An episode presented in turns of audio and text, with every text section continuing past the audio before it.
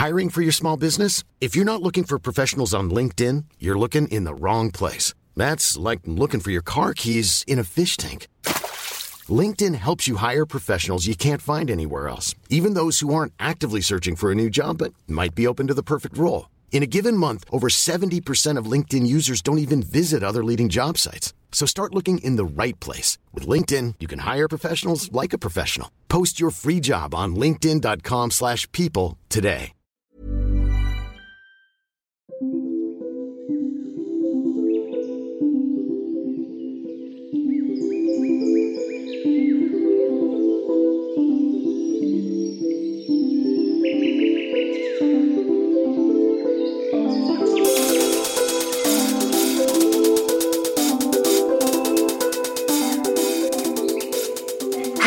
Welcome to the White Witch podcast with me, Carly. Hope you are all well, witches. I'm really excited. On this week's show, we will be talking all about weather magic, one of my favorite topics. I think it might be of real interest to you too. That's on segment three of today's episode. We also have an interview with the goddess Emma Mumford. She is host of the Spiritual Queens Badass podcast. We also reviewed her book, Spiritual Queen, a while back on the show. So, Emma kindly came onto the show a good few months back. It was one of my first interviews I did on the show, so a little bit rusty with my interview skills. Emma has her own YouTube channel. She is an award winning life coach and mentor. She offers tons of free content. She's just a complete goddess. I personally have listened to her podcast for a long time, always found her truly inspiring. So, Emma actually has a new book called Positively Wealthy coming out on June 9th.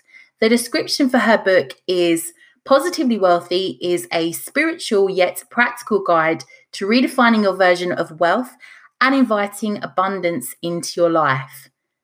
So, on a personal note, I interviewed Emma in around January this year, completely randomly, cheekily messaged her to see if she would ever consider coming onto the podcast. Nearly fell over backwards when she messaged me back, let alone said yes.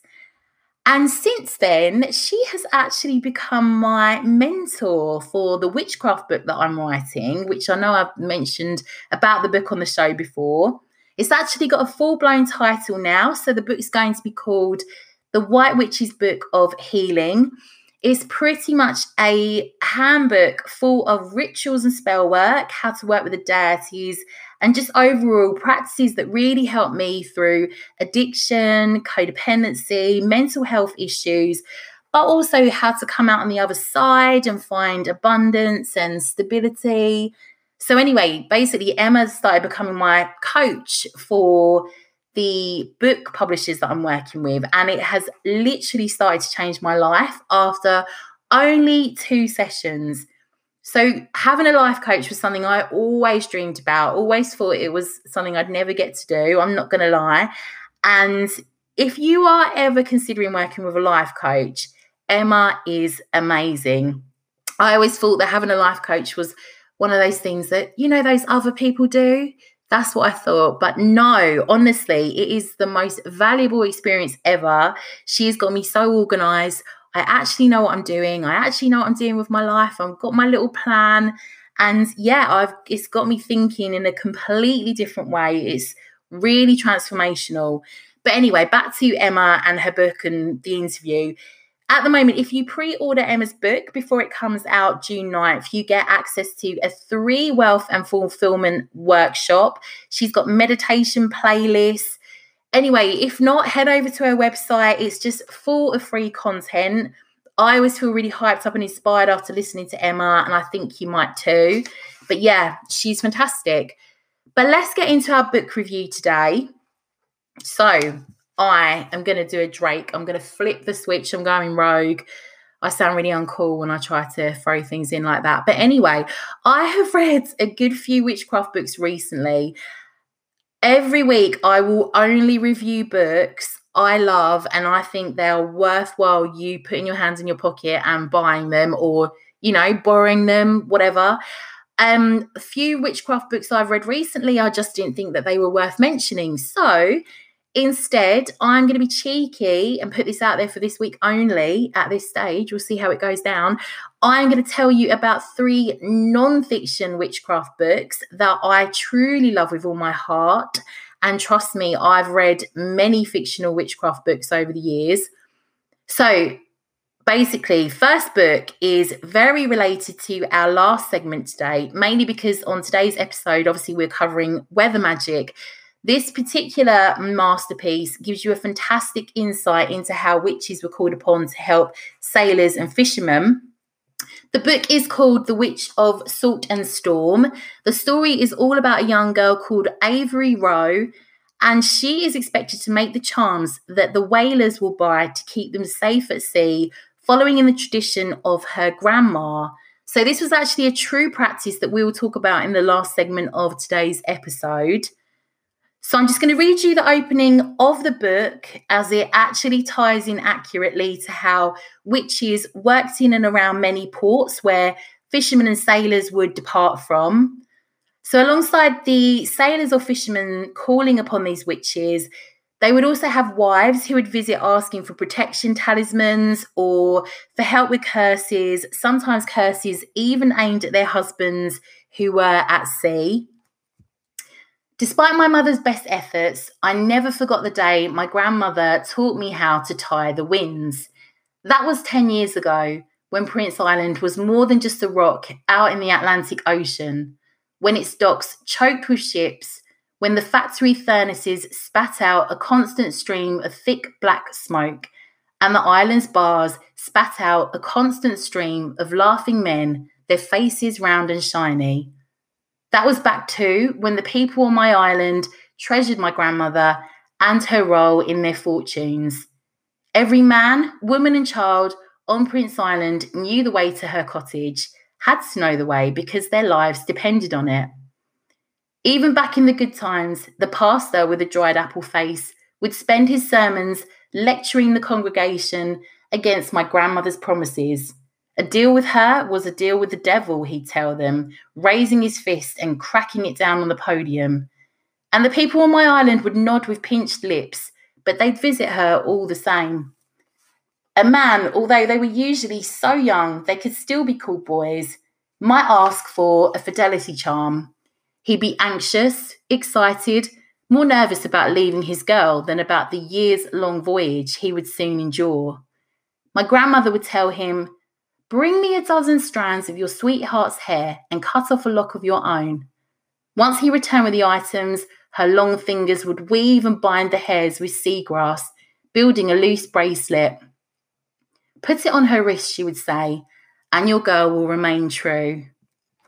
So we'll go into this, certainly the historical aspect of this later on on the show. The second book I'm talking about is one of my early favorites. It's called Ruby's Spoon. So, the synopsis to the book is this is a tale of three women, one witch, one mermaid, and one missing, and how Ruby was caught up in between. The black country town of Cradle Cross, home to button makers, canal folk, and more than its share of widows, is bounded by canals, grief, and superstition. Caught within this web is motherless 13 year old Ruby, who dreams of escaping the soot and smoke of her hometown for the clear air of the sea. When a mysterious stranger named Isa Fly appears on a quest to find her dying father's missing wife and daughter, Ruby is enchanted. But some of the townsfolk are instantly suspicious of the outsider, and when Ruby introduces Isa to Truda Blick, the blue stocking graduate who has just inherited the town's button factory, the town is pushed to the brink of riot. Only Ruby knows enough to save them, but first she must save herself. So I read this book years and years ago, and I've reread it a few times. This takes you into a totally different world. It's hard going to read, but a bit like Dickens, if you persist, you'll be truly rewarded. It really is the most beautiful book. It's set in the Black Country, which is an area of the UK. It's basically the West, West Midlands during the 1930s. So this book is less educational on the witchcraft front than the other two we're talking about today. But there's also certainly some question mark over Isa being a witch. Nonetheless, I'm throwing it in the mix. It's a truly magical book. I love it. I think you might too. Last but certainly not least, The Witch's Daughter. So I know we've talked about this before.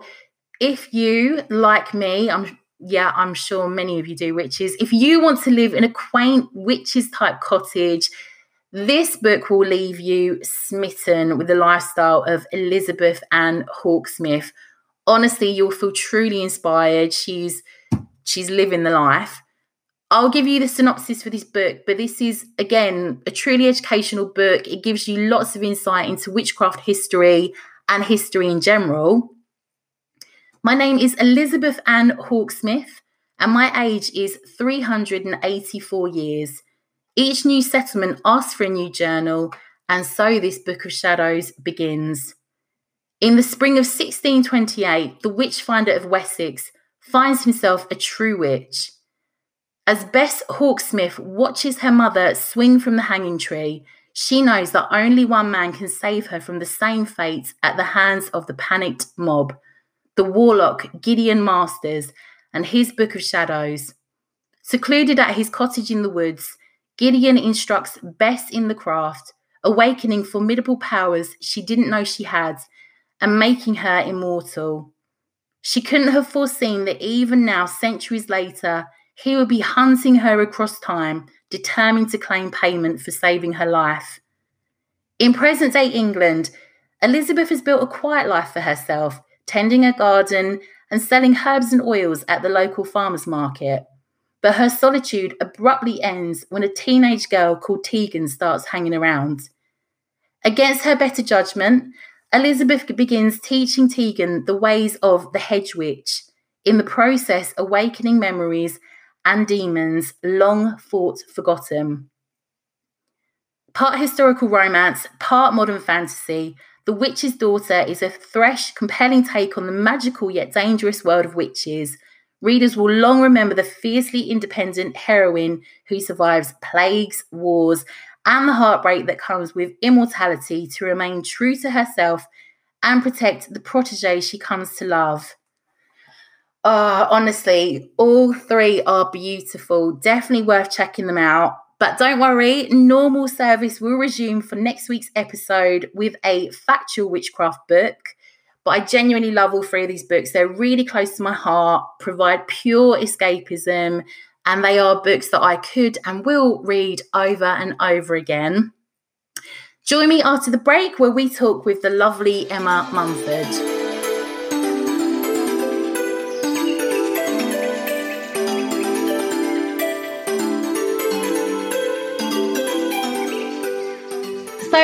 Like to say a huge welcome to Emma Mumford, also known as the Spiritual Queen.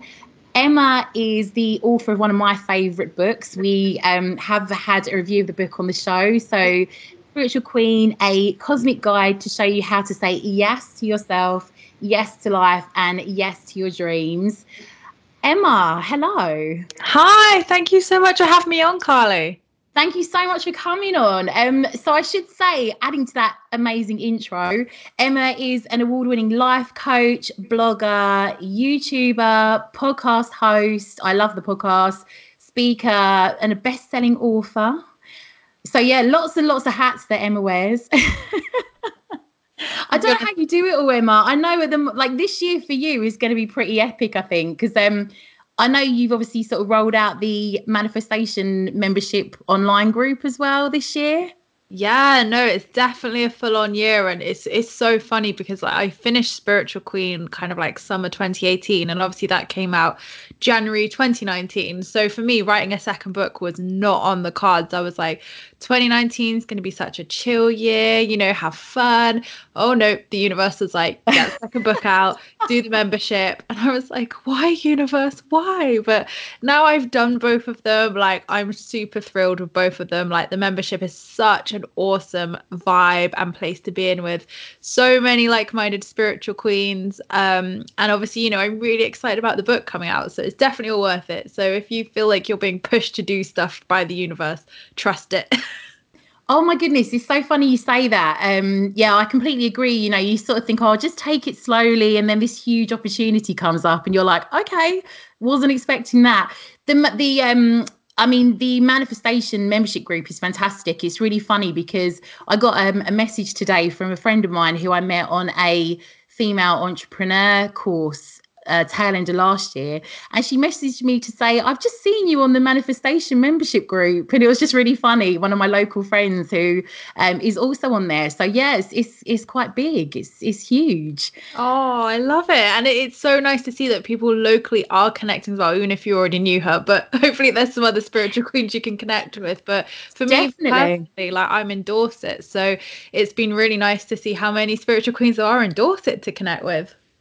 Oh, I was going to say, yeah, I know there's quite a few on your on your home turf. Um, funnily enough, actually, obviously with um, my show, you you know, we do a lot on the supernatural side and the witchy side, and um, uh, there's another spiritual queen that I met on there, and and there's a few of us that are going to go on a little ghost hunt at some point, so that's going to be quite quite random. oh wow! Well, I'm super pleased. This is awesome. Well, you have to let me know how you guys get on. Yeah, I think we're going to hit a um Imbolc festival, which is like one of the ne- the next um Sabbaths for us witches. So that's going to be quite interesting, and that's through the membership group. So yeah, well done. It's you know some some really great members on there. Um, so yeah coming back to the book so so excited for you um i know you were saying so it wasn't on the cards to write this second book then last year was meant to be quite an easy one Oh my god, totally. Like 2018, like basically 2018 was Spiritual Queen in a book. It was such a big spiritual awakening for me. Like a lot of tough lessons and uh, just a lot of inner work um, which that book spiritual queen my first one like really represents. So for me 2019 was meant to be like letting my hair down living my best mm-hmm. life you know just actually enjoying life as well as my work because i like i'm a virgo. I love my work. But equally i was really passionate about creating that same happiness in my personal life. So I, you know, was dedicated. That was what my word for 2019 was like really focusing on personal life and just like bringing that happiness and balance there as well and feeling good in that, in those terms. And yeah, the universe was like, yeah, you can do that, Emma, but you're going to write a book as well on this journey. So I went, I had um, a psychic reading at my book launch party. We hired like a little local psychic just to kind of do some readings for fun. And I said, oh, I better get in first before I have to go and talk to everyone all night. And she said, your next book's going to be on money and I was like, shut up. No, it's not. Um, so, for anybody who doesn't know my past, I used to be known as the coupon queen. So, my past, my previous business I ran for six years was one of the biggest money saving websites and couponing websites in the UK. And um, that was like such a big transition for me to obviously go from coupon queen to spiritual queen. But when this psychic said this, I was like, no, I'm not. Like, I've given up money. Like, I'm all about self help definitely not going to be going down that route. So I kind of sort of, you know, just bypassed that reading. And then um, I was doing a podcast with one of my good friends, and he said, God, Amber, you're just so good with money, aren't you? Like you're really balanced. And that's really hard to see in the spiritual sphere, you know, someone who's really good at business, really grounded with money, but equally really spiritual as well. And yeah. I thought, do you know what? That is quite rare. And I have actually never really seen that before. I thought, no, you're right. There is quite an unbalanced relationship with money in the spiritual sphere. And, you know, it's a real big variant. People either see it really as evil and like money is like the root of all evil, or people just like don't know their worth, or they just have a real terrible relationship with it, especially like spiritual entrepreneurs. So I didn't just necessarily want to focus on the entrepreneur side of things, but obviously naturally that's what I'm kind of experiencing as well as my banking kind of history, as well as my money saving history. So I've got like all you can see all these little breadcrumbs were leading up to this like spiritual money and book as such. So the book naturally came to me after having those those conversations, I thought, actually, I think I could investigate this, see how I feel with it, see what kind of themes. And I thought maybe it was a book that, you know, would come out in a couple of years. But as I went along my positively wealthy journey last year in terms of of defining what my real version of wealth was how to have you know how to actually communicate how to have a spiritual relationship with money and feel positive about it and incorporate that into my work and also just really looking at how money and wealth relate to each other and how we can actually make that spiritual and you know almost heal this and help people to have a positive abundant relationship with money wealth and actually defining what your version of wealth is. Because i thought i knew what mine was but oh boy i did not until i went along this journey. So it's definitely been an interesting one but i'm just so pumped for this book. So pumped I was going to ask you. That's really common, you know, in terms of um, what common mistakes or misconceptions do you see people have around spirituality and abundance be it you know you know money wealth what what do you tend to see that you know i know you work with a lot of clients for life coaching and so on but what do you see repeatedly mistakes that people make there's definitely a few. So in terms of like the business side of things, if you're like a spiritual entrepreneur, there is yeah. a lot of noise at the moment about being like six figure coaches, seven figure coaches, being rich beyond your wildest dreams. And like I was totally here for that. I was like, okay, cool. If that's success, like, and I think this is the conditioning of our society of success was always drilled into me from a very young age, even before spirituality came in, of like, you know, like having nice cars, having nice houses, being a millionaire. So to me, I thought great that would be cool. Like i wasn't exactly fussed but i was like great that would be cool if i could have all those things. Like i'd be able to like do more help charities you know help people. It wasn't necessarily lining my own pockets but i guess the ego definitely kind of resonates with that like yeah you want all these things.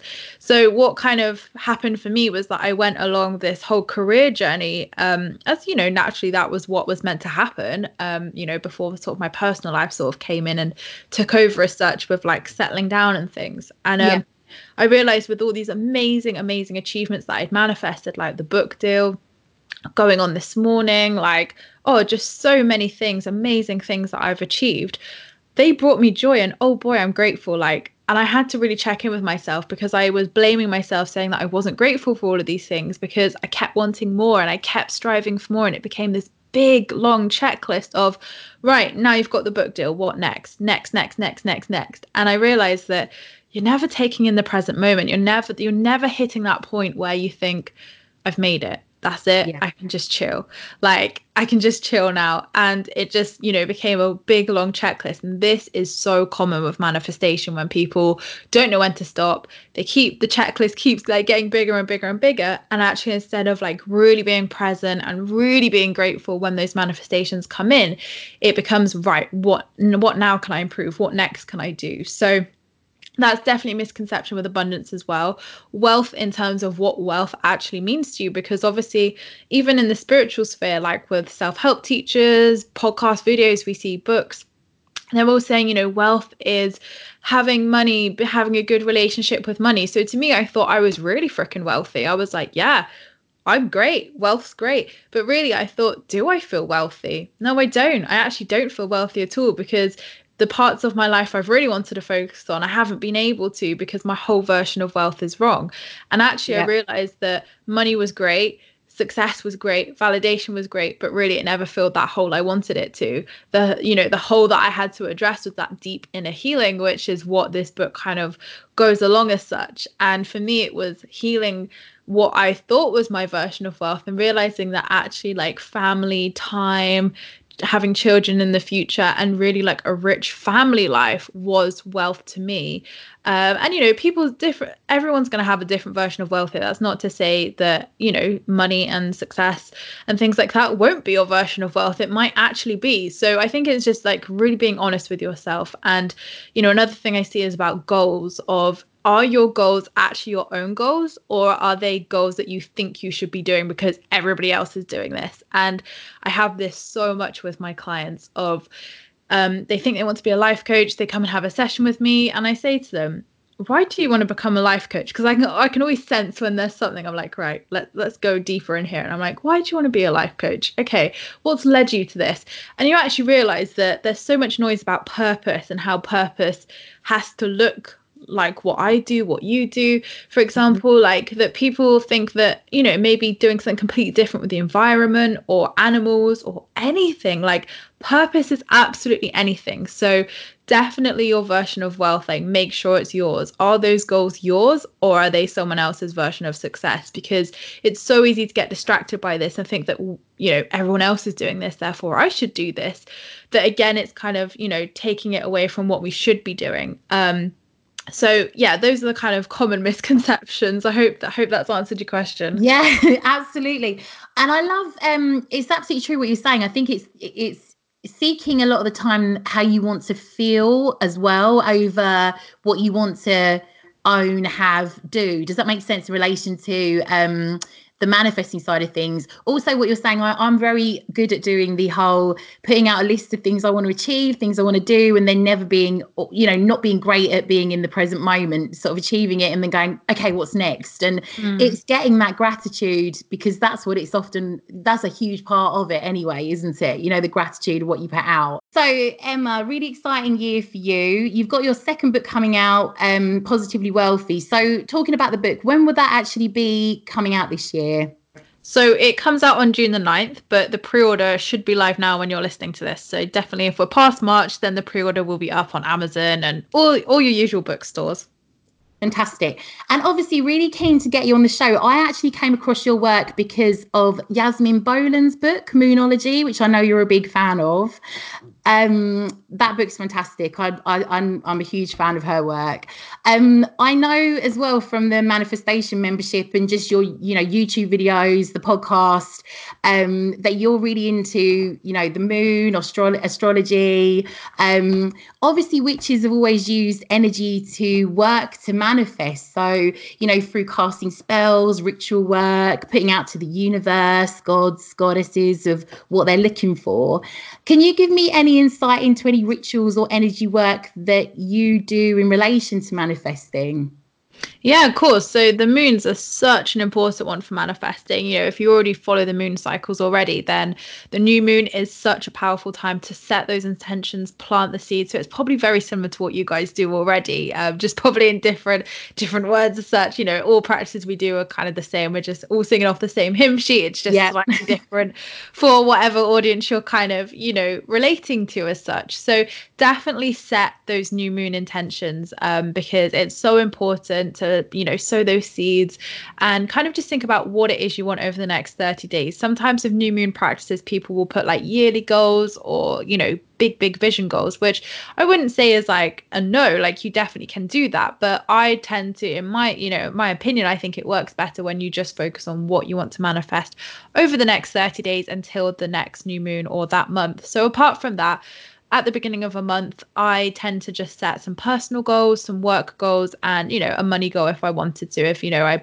wanted to manifest a holiday or something like that. If I need to manifest the money, then I'll put that as well. Um, so I tend to just put five personal goals. So for me, that month, this month, for example, it's like wanting to find time to read more books. So um, because I mentor seven authors at the moment. I've been reading my book and their book religiously. So I feel like I haven't read any books when I'm reading eight books a month essentially. So yeah, you know, for me it was important to actually read some other books as well, like which, you know, I've had on my reading pile for ages. So that's the sort of things I'll put on my personal goals. Then work goals could be anything from opportunities. It could be, you know, like setting some intentions if I'm launching something. Um, you know, it can really vary on what you feel you kind of need that support in or manifestation in as such. So that's all I tend to do as such of like a monthly practice um, in terms of regularly manifesting. So regularly manifesting is important because like Carly said, you know, you can have all the vision boards, you can have everything but you need to be clear. So doing these regular practices help you to find that clarity on you know instead of just saying i want to be a published author well actually what's your book on? Explore that. What would you like your book to be on? Um, what sort of publisher would you like to work with? Do you want to be self-published? Do you want to be have a traditional publishing deal? You know all these things get specific because the universe loves like you being specific because when you have clarity the universe can have clarity with you. So remember it's one big energetic mirror so those are kind of my top tips for like regular manifesting.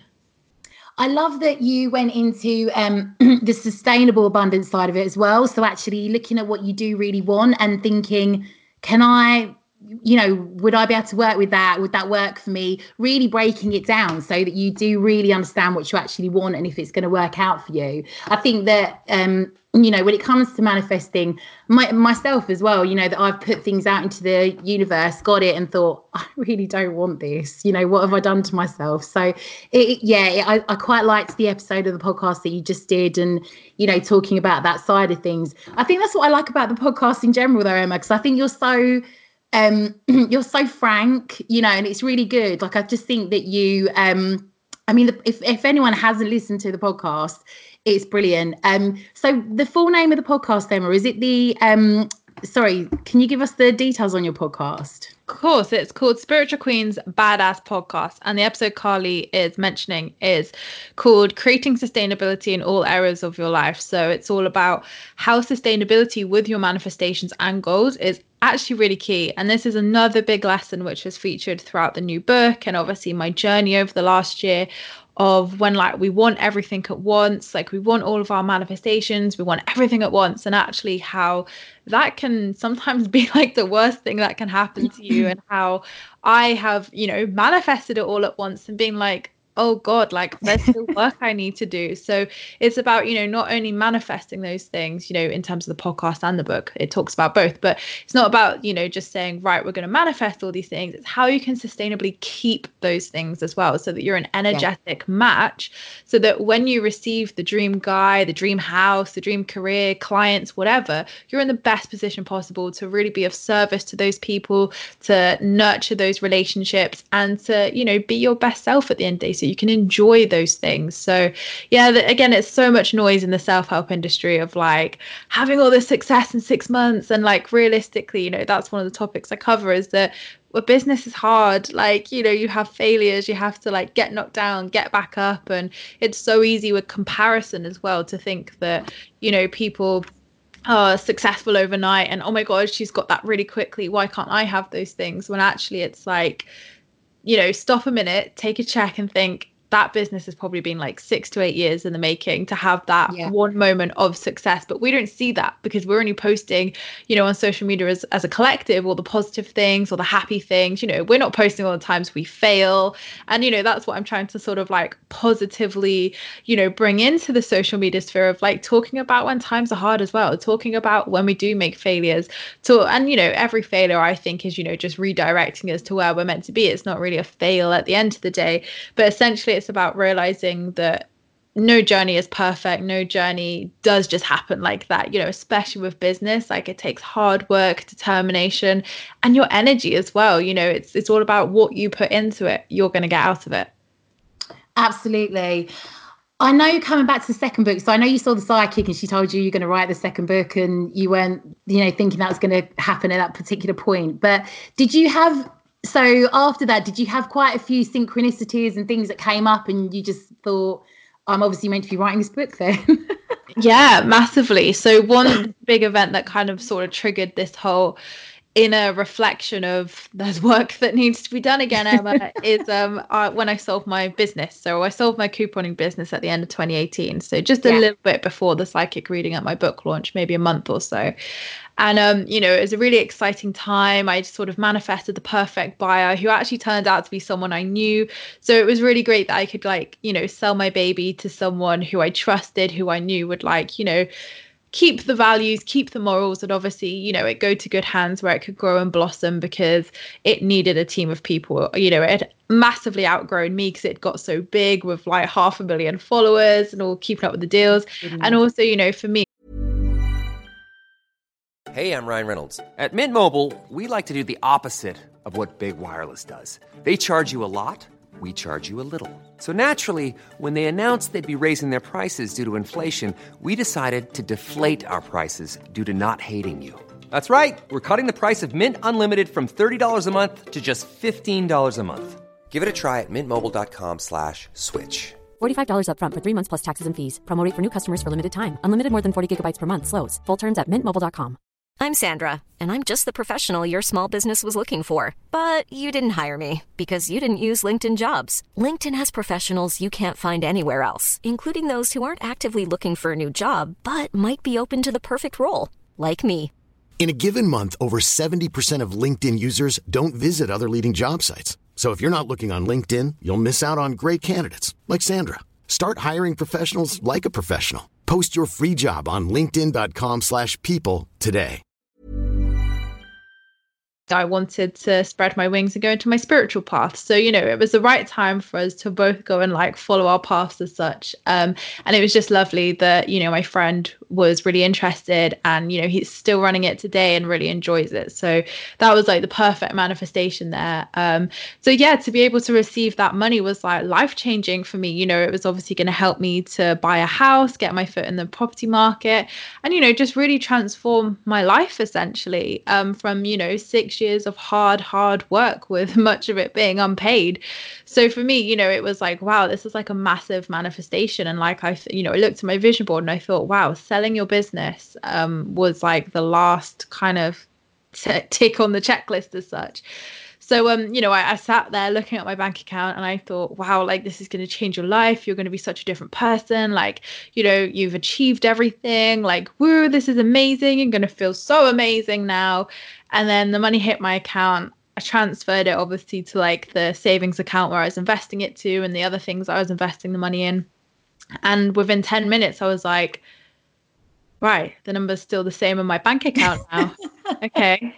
And I realized shit, you're the same Emma as you were 10 minutes ago. Like, this hasn't like fulfilled you. Well, obviously, I was like really grateful for it, obviously, but like, it hadn't filled that void within me like I thought it would, like I thought all yeah. of my manifestations would have. So, this wasn't just about money, this was all of the manifestations that I'd manifested over that kind of like year, two year period hadn't filled that void I thought they would.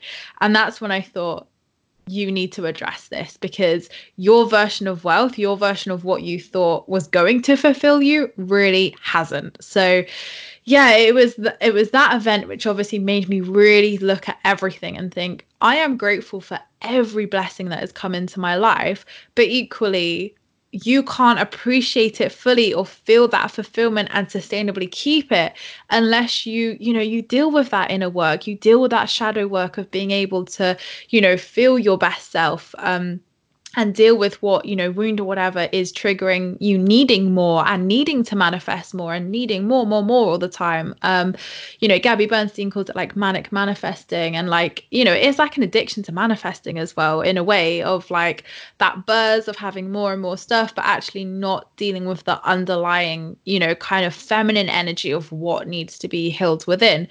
So yeah, it was that. Then obviously the psychic reading, and then obviously that conversation with my friend on the podcast. So just more and more synchronicities were coming up, and like my followers would be saying, "Hey Emma, like you're really good with money. Like, can you do some more videos on it and stuff?" And then when I did, those videos were really like you know did really well. Loads of people really loved them.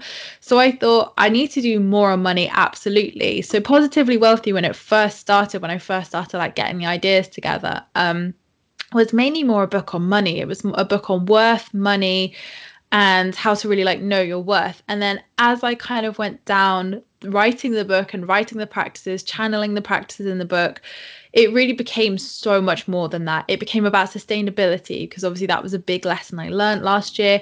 It became about actually redefining your version of wealth and how looking at all areas of your life and seeing where you feel wealthy, where you don't feel wealthy, and working on that. So when the manifestations come, you're going to feel good. It's not going to have to feel like it's filling a void because you're already feeling great, feeling joy, you know, feeling happy in your life. So that when it comes, it is a celebration and it, it isn't like trying to fill anything or you know you're not trying to achieve anything with it so a lot of the time with manifestation you know our egos love it they're like yeah let's get money mm-hmm. cars clothes book deals everything um when actually like one thing I have shifted into over the last year with Positively Wealthy is actually manifest manifesting from a place of service. So talking about how we can be of service, um, and you know how actually that manifestation can benefit the collective not necessarily how it can line my pocket or benefit me. So that's always a good one to kind of like shift your focus into of how will this manifestation be of service to the world? How can i help people with it? Rather than thinking yeah money yeah success for me.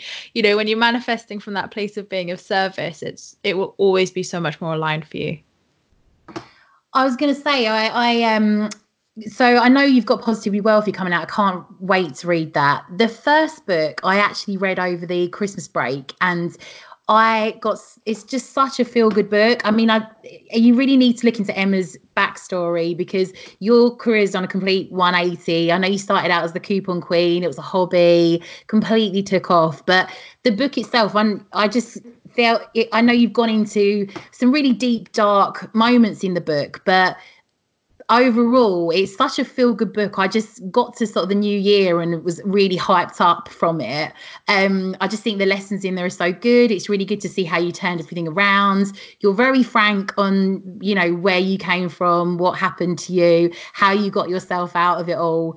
Um, so yeah, I absolutely love the first book. So that's the um, so the first book is called Spiritual Queen. We did do a review on the podcast of the book but yeah, I think that's fantastic. I really, really do love the book. Um, I was going to say, I know you do. I know you touched on like Gabby Bernstein and so on, and I know you're not really in a position currently to read many books other than the ones that you're working on with, you know, specific authors. But what books do you absolutely love? We do a book review on the show, so I'm really keen to know some of your faves.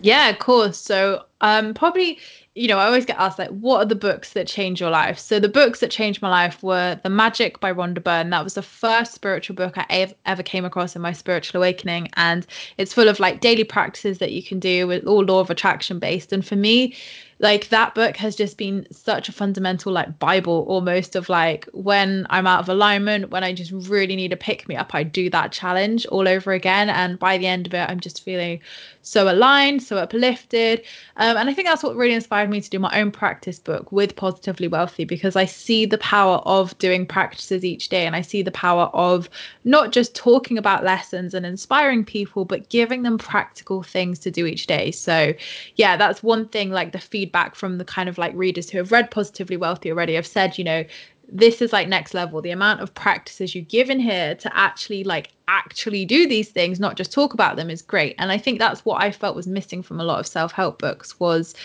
okay, this is great. I'm feeling inspired. I know what I've got to do, but how do I do this? So that was one thing I was passionate about including in there. But I Gabrielle Bernstein's The Universe Has Your Back was another life-changing book for me because I was a manic manifester. I was a controlling manifester and I'm a Virgo. I was very much in my masculine energy. So letting go, oh, what was that? What does that mean? um, so that book really, really taught me to surrender and surrender hard. Um, and you know i think I, sp- I i'm sure i forget what i've actually written in spiritual queen. It was so long ago now but i'm sure i talk about the universe has your back and how yes you, know, you did. it, yeah yeah. you know, how it really like challenged me to like the universe pulled the rug from under my feet and was like right now you have no control in your life. What you're going to do? And that was really how i learned surrender. So for anybody who struggles with letting go or surrendering that is like such you know a go-to book. Um apart from that, the books I'm loving at the moment, um, I would say um, Brene Brown's Daring Greatly was a fantastic book. Again, really changed my perspective of a lot of things. Although it's not a spiritual book, it really helped me in like a real practical way, in a grounded way to, you know, change my thinking about like you know when we fall down in life i love her arena of life analogy if anybody knows what i want about there um, in terms of like when you fall down how to get back up. Um, and yeah. i'm actually reading her next book at the moment rising strong which is like when you're on the floor how to get back up. Um, and i just really love her work. She is a fantastic woman. So yeah really loving those at the moment and I know as well you're really into your crystals and you've got your own oracle cards that are out there. They're beautiful. I absolutely love the oracle cards. I'd love to get I'm I'm definitely gonna need to get a set myself. Um but yeah, do you work with, you know, the tarot? I know you've got your own cards, you you work with crystals.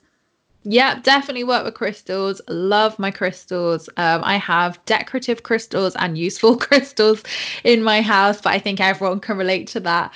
Um, and yeah, in terms of like oracle cards, I love using oracle cards. I use them like in my little daily practice just to kind of tune in and be like, you know, from my angels, you know, what do I need to know today? What sort of are my focuses? And obviously, in terms of like when you're looking for clarity or have any questions, you know, I really like to use them as well um, to just yeah to just getting clarity from my spirit guides angels. I do have some tarot decks. I've got um, the angel tarot deck from Doreen Virtue i think it is yes, but i know. Yeah yeah i love that one but i think some of the tarot just don't vibe with but oracle cards yeah I've got many. It's a problem. yeah, and I can get a bit out of hand. I'd yeah, I'm the same myself actually. With um more with the oracle cards now, actually. Yeah, definitely.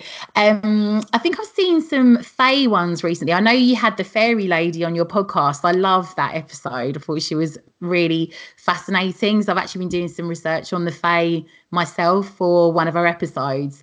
Um, I love just yeah, the podcast is great. There's so many different um you know so many different people different subjects on there. It's fantastic. And that's the thing i was i was also saying on the book review that we did. Uh, there's so much of your work that's out there you know the the youtube you know you've got youtube you've got the podcast your website.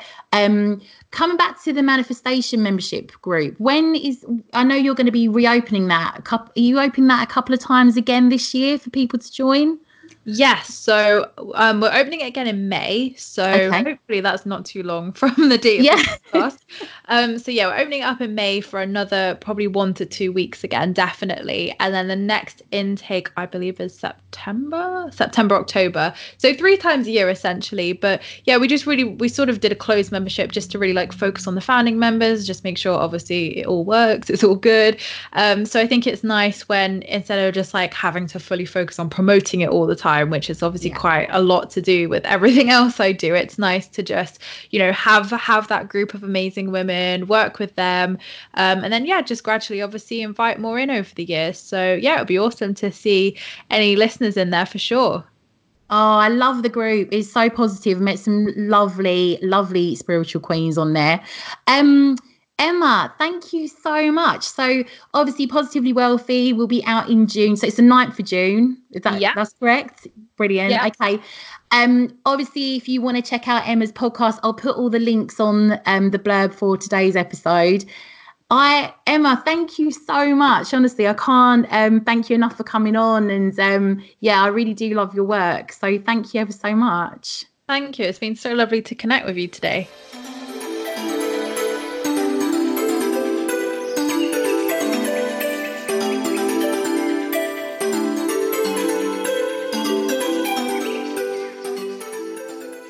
Welcome back. So let's talk weather magic. So, weather witching is in essence used to harness and release energy through ritual or spell work or using some form to conjure, reroute, or dispel weather. So, it's less about exerting control over the elements, more about connecting to that particular flow of energy and moving with the currents to manifest your intentions.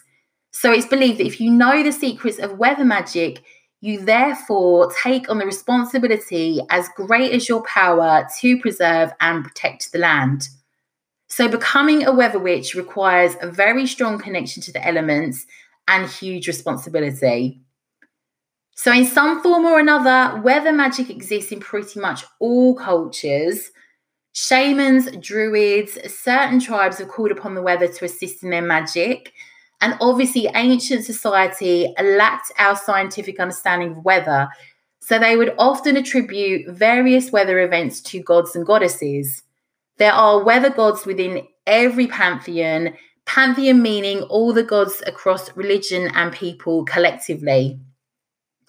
Many weather rituals require you to call upon a weather deity or spirit, for which there are many, Again, necessary to take time to read up on the weather deities to see which one you would most like to work with for any weather magic you decide to do.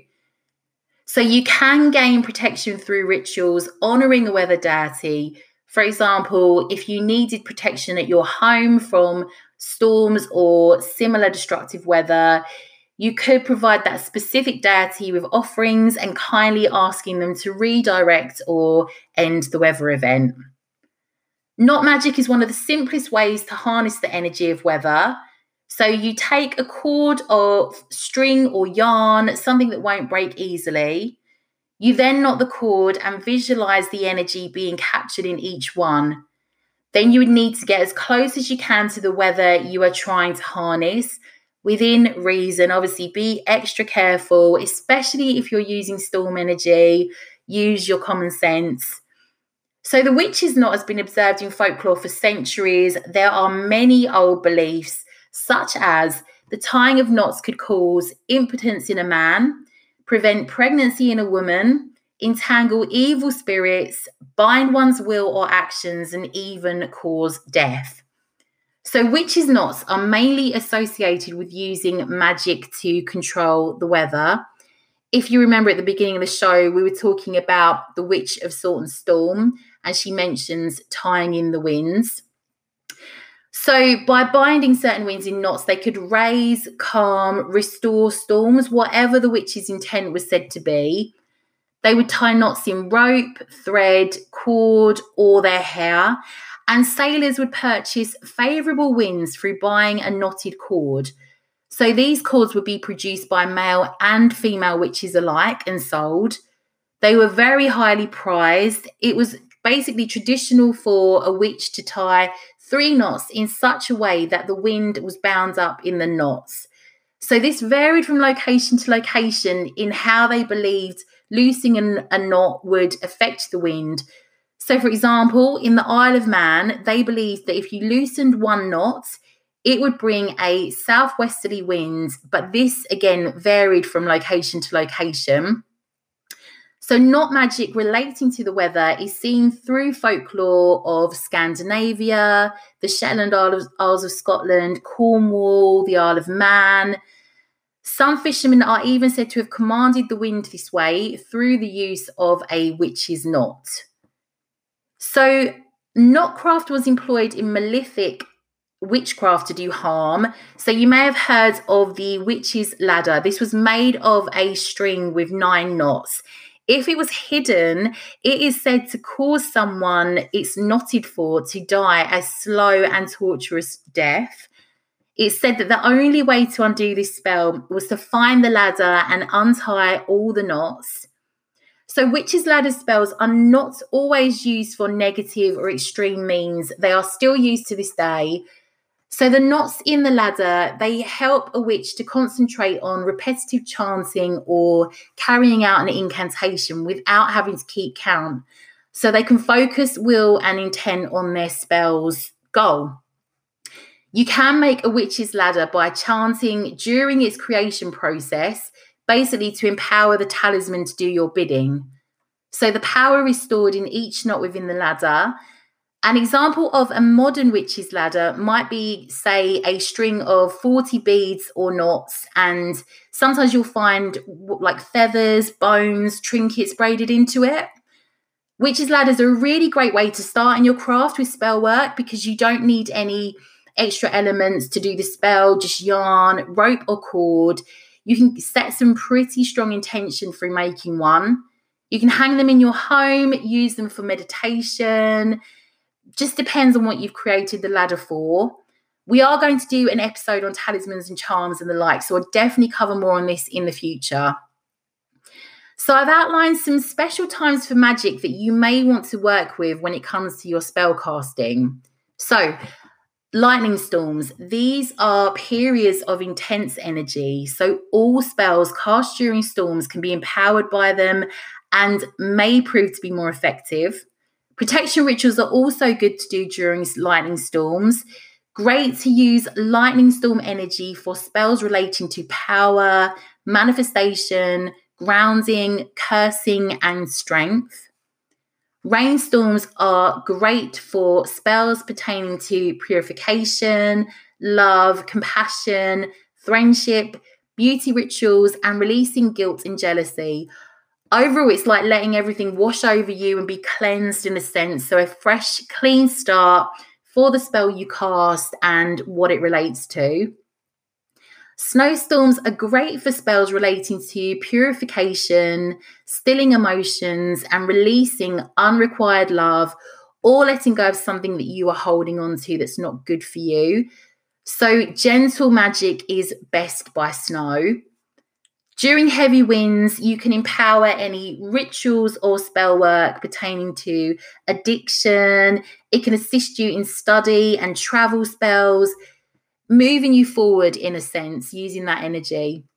So, really searing hot days, spell work and rituals pertaining to protection, courage, and energy, the sun's energy, using that to embolden you The sun is often seen as a masculine energy. However, there are also many solar goddesses across many cultures, including Celtic and Norse goddesses.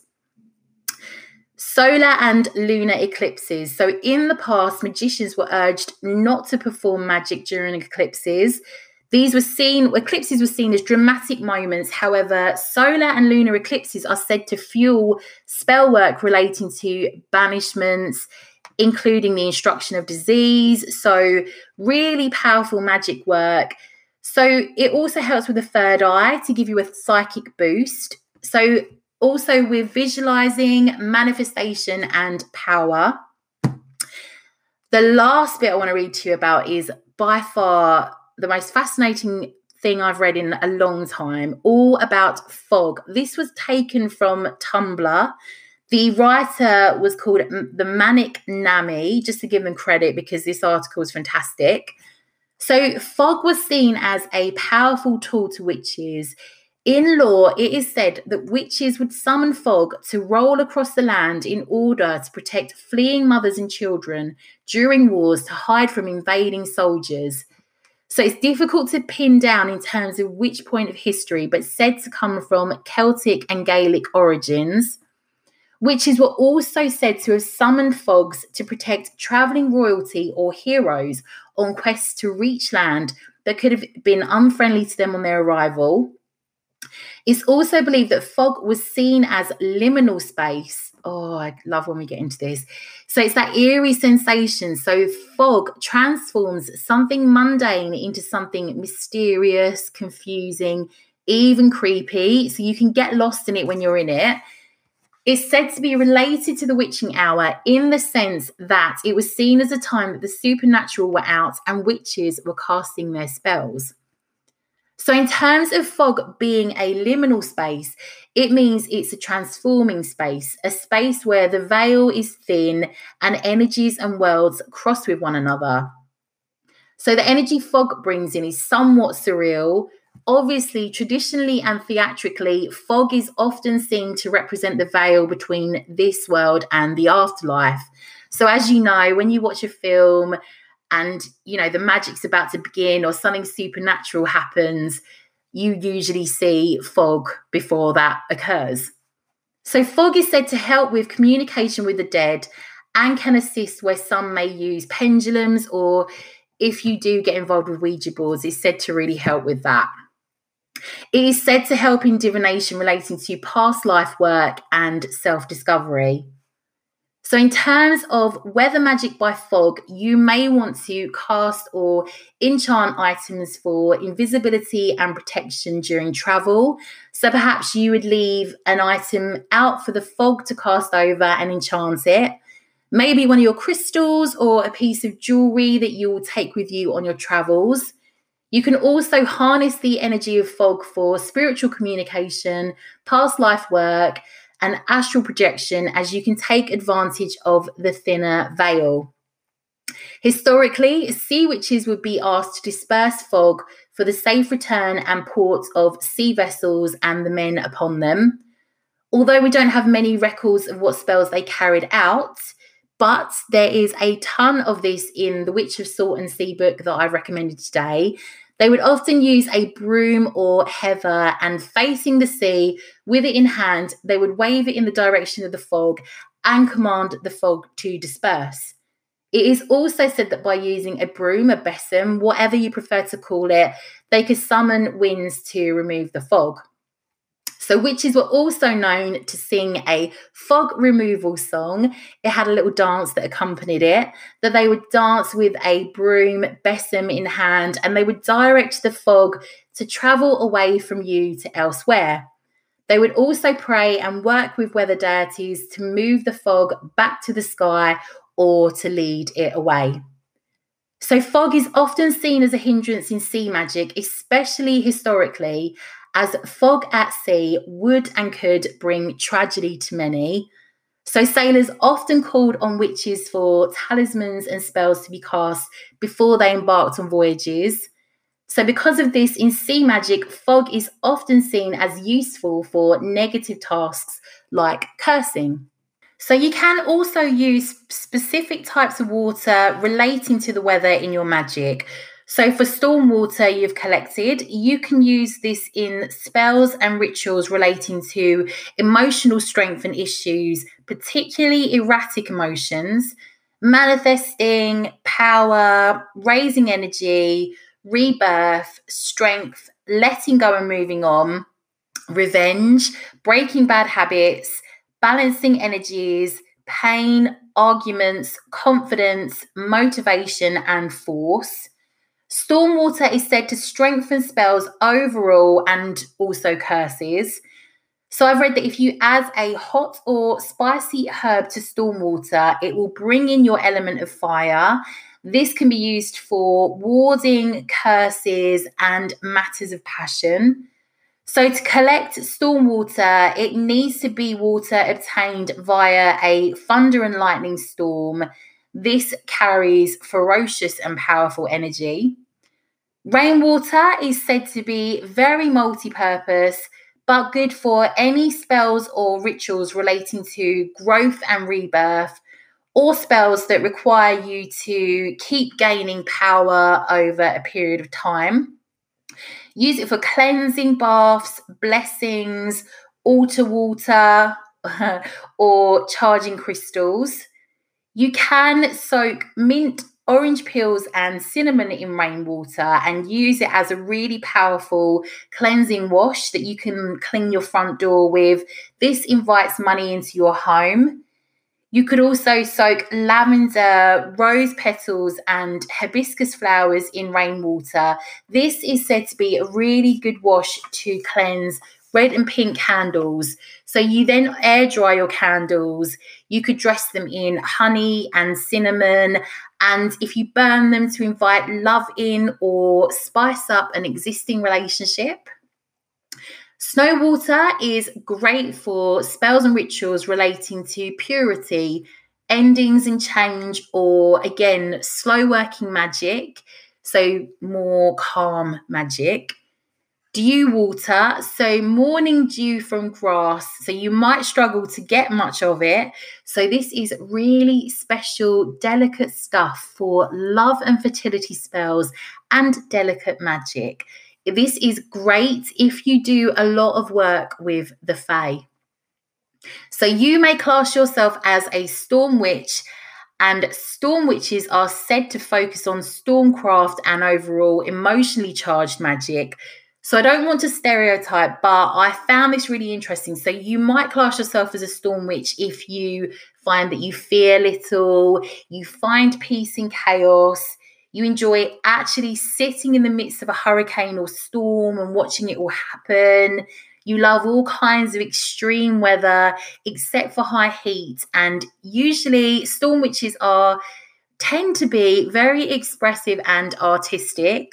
I don't know about you, I always know when there's a storm coming, always get huge tension headaches and I love storms. I find them so powerful and exciting. Always have done. It's got this whole electric, magic, otherworldly feel to it.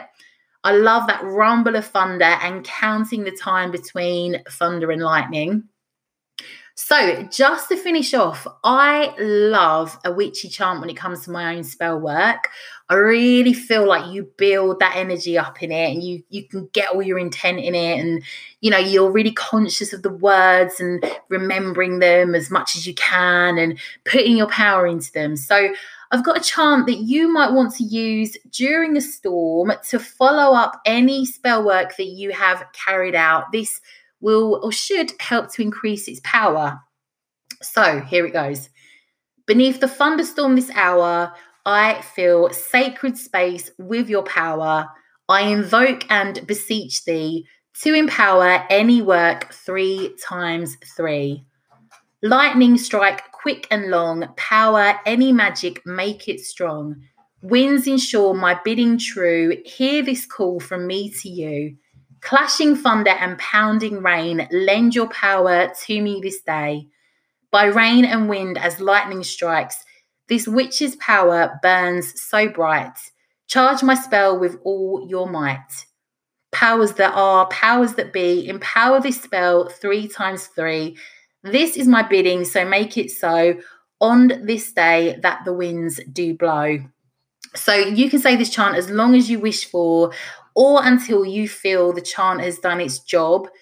So, with a chant, you can start out as a whisper and build the momentum and loudness of your voice along with its pace and intensity. So, you should really feel that energy build up as you chant. And once you feel it's done, release it into the air to do your bidding. Sorry if you can hear loads of crashes and bangs behind me. So, I have a new familiar and he is a little tiny black, long haired black kitten called, well, we've named him Taro. And I'm pretty sure he is a familiar because I was doing some spell work last night and he was all up in everything. He was all over everything. So, yeah, I think he's trying to help, but we'll see. But if you haven't already been over to my Instagram page, get on over there. You can see a picture of him. He is extra cute. It was all very strange how we happened to have him. He was the last out of the litter and he is adorable. So, yeah, that's all the crashing and banging around in the background. So I also have a small, simple sachet you can make that you might want to have a go making for weather protection. So you could use this in your home by putting it inside your chimney, obviously one that you're not using, or somewhere tucked aside from, you know, how it functions, or within the highest point in your home. So maybe like the beams of a loft, you figure it out. You will need bits of cedar, mistletoe, and bay. Place them into a folded piece of white cloth and tie white yarn around them. So, very simple, basic little sachet. Thank you so much, witches. I know I always say it. I'm always so bloody grateful to hear from all of you. So don't be a stranger drop me a line, come over and join me on Instagram. I'm on at the White Witch Company. I'm on Facebook, the White Witch Company. Always love to hear from you and give me some topics that you want to hear and some books because you know it sometimes gets difficult to um yeah it's some inspiration but let me know if there's anything that you really want to hear about um i honestly just can't believe how many reviews that i've had and I know I always say it, but if you listen and you're happy to leave me a review, I would that's the only thing I can ask of you. If you if you, you know, if you can just leave me a review, I'd be really grateful. It means that other witches can find us, join in the little community.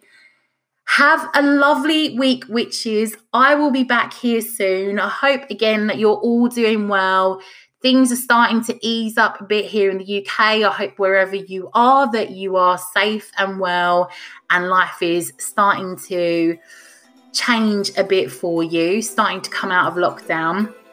Anyway, have a great week. I will catch up with you all soon. Lots of love.